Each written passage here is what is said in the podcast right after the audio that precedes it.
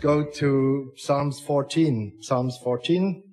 I'd like to talk about unity this morning. I read a verse for you in 1 Timothy 4. It says that in the latter, latter times some shall depart from the faith, giving heed to seducing spirits and doctrines of devils, speaking lies in uh, hypocrisy, having their conscience seared with a hot iron. So sometimes we think with, with all these problems and events on this planet, people will finally open their ears, their eyes, uh, and see that the only hope is in their create, creator. But uh, as we know, that's not really the case. And everything is tolerated today. Uh, everything is possible. Everything is okay.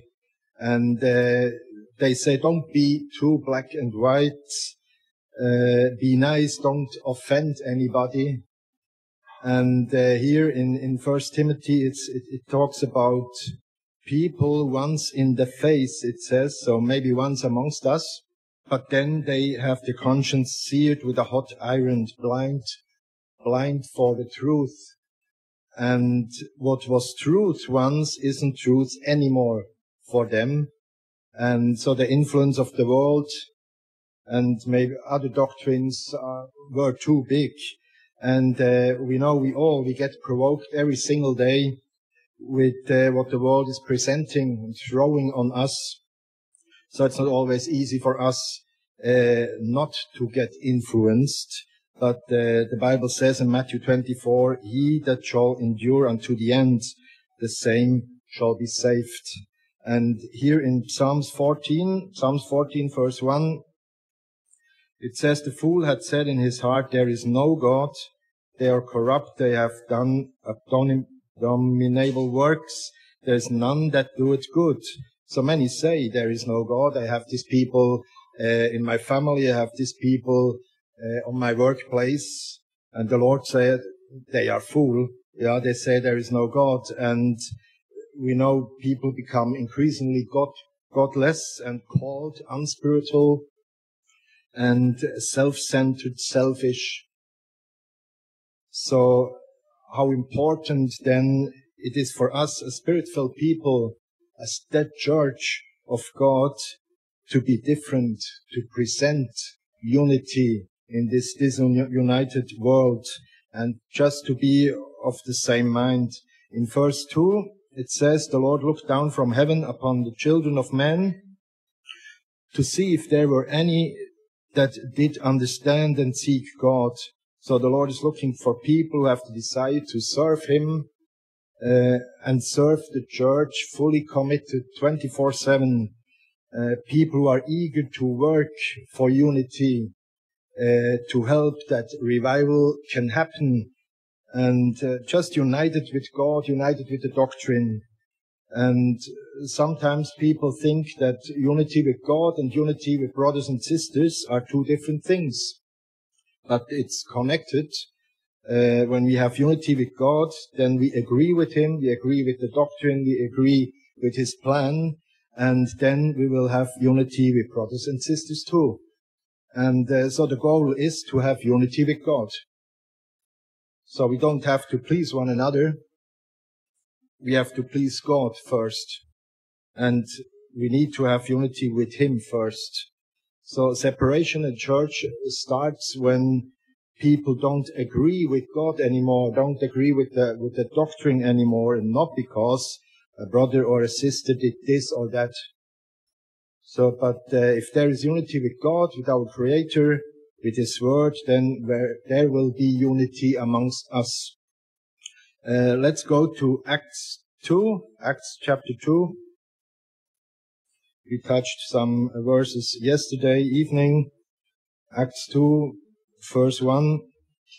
Verse 1, and when the day of Pentecost was fully come, they were all with one accord in one place. So interesting here already before they received the Holy Spirit, they were together with one accord so 120 souls, as the Bible says, they all had the same goal, uh, to receive the promise of God, the power from God, what the Lord spoke about in, in Acts 1.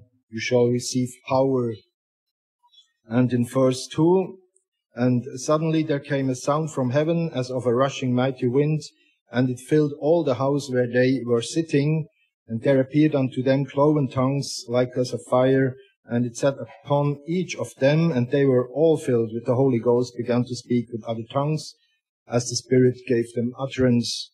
So and this uh, 120 people came together, received the Holy Spirit, spoke in tongues, and uh, the promise of Jesus Christ get fulfilled in this moment there. And uh, of course, we experienced exactly the same as they did. We all had our personal Pentecostal day. In my case, it was when I came to the Lord, it was the weekend of Pentecost. And uh, we all received God's power and spoke in tongues, of course. And in verse 12, and they were all amazed and were in doubt, saying one to another, What meaneth this? Others mocking said, These men are full of new wine. And here we see there will always be some who agree and some who do not. People who cause division, not really interested in unity. In verse 14, but Peter standing up with the eleven lifted up his voice and said unto them, You men of Judea, and all you that dwell at Jerusalem, be this known unto you, and hearken to my words, for these are not drunken as you suppose, seeing it is but the third hour of the day, but this is what which was spoken by the prophet Joel.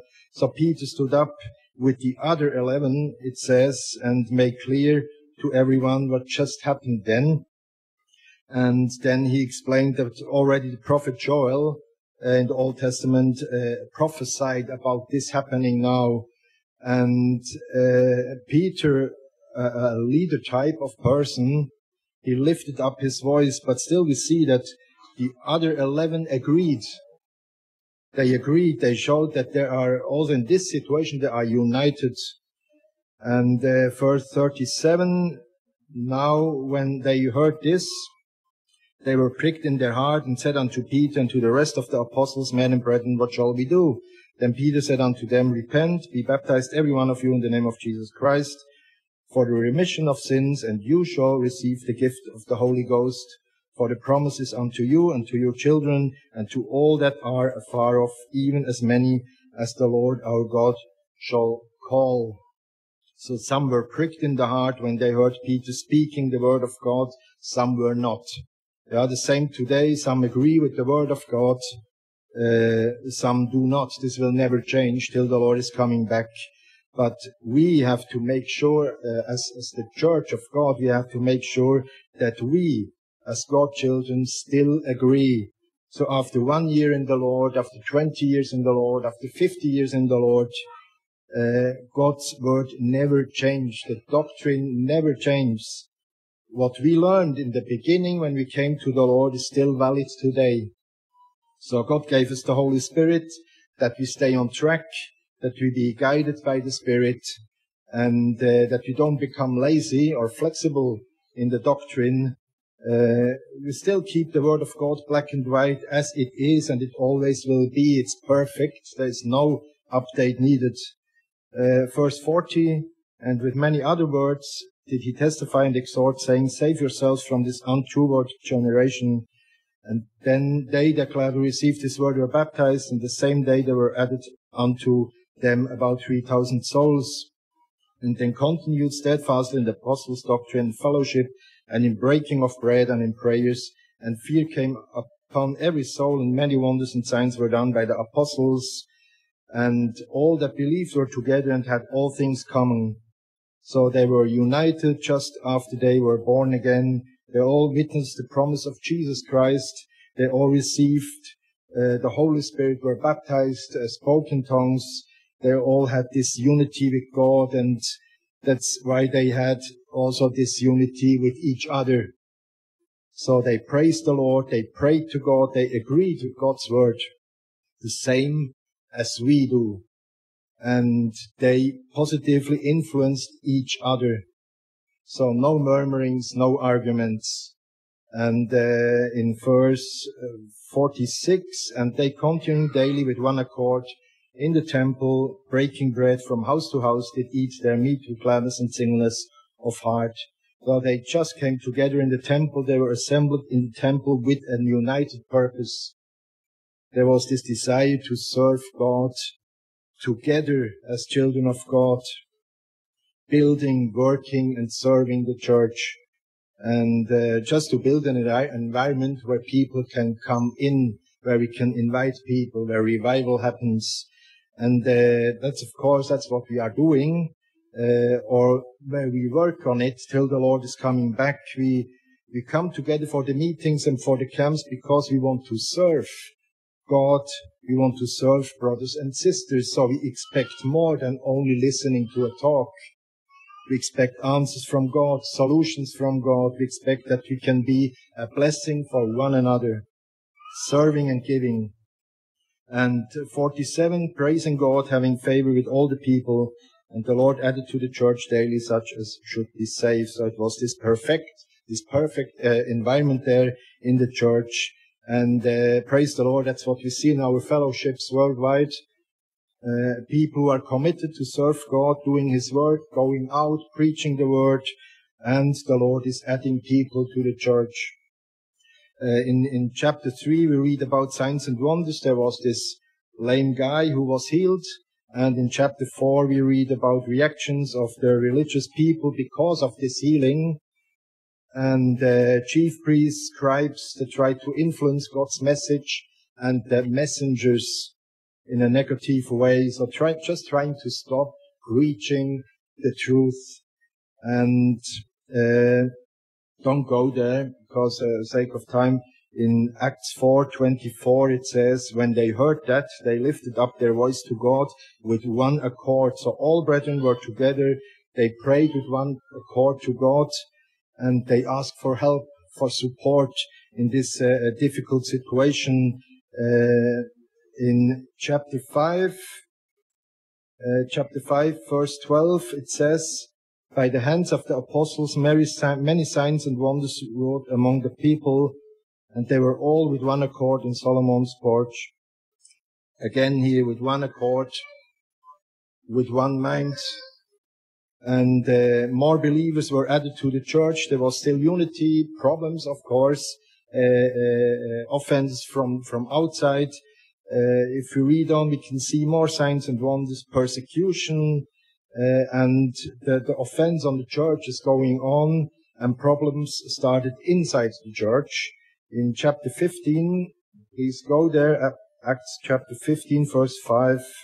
Verse 5, but there rose up certain of the sect of the Pharisees which believed, saying that it was needful to circumcise them and to command them to keep the law of Moses.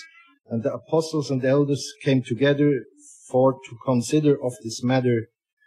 So there, there were some who had another idea how it should be, their own view on the scriptures, on the doctrine, and uh, this, of course, will cause division if not solved.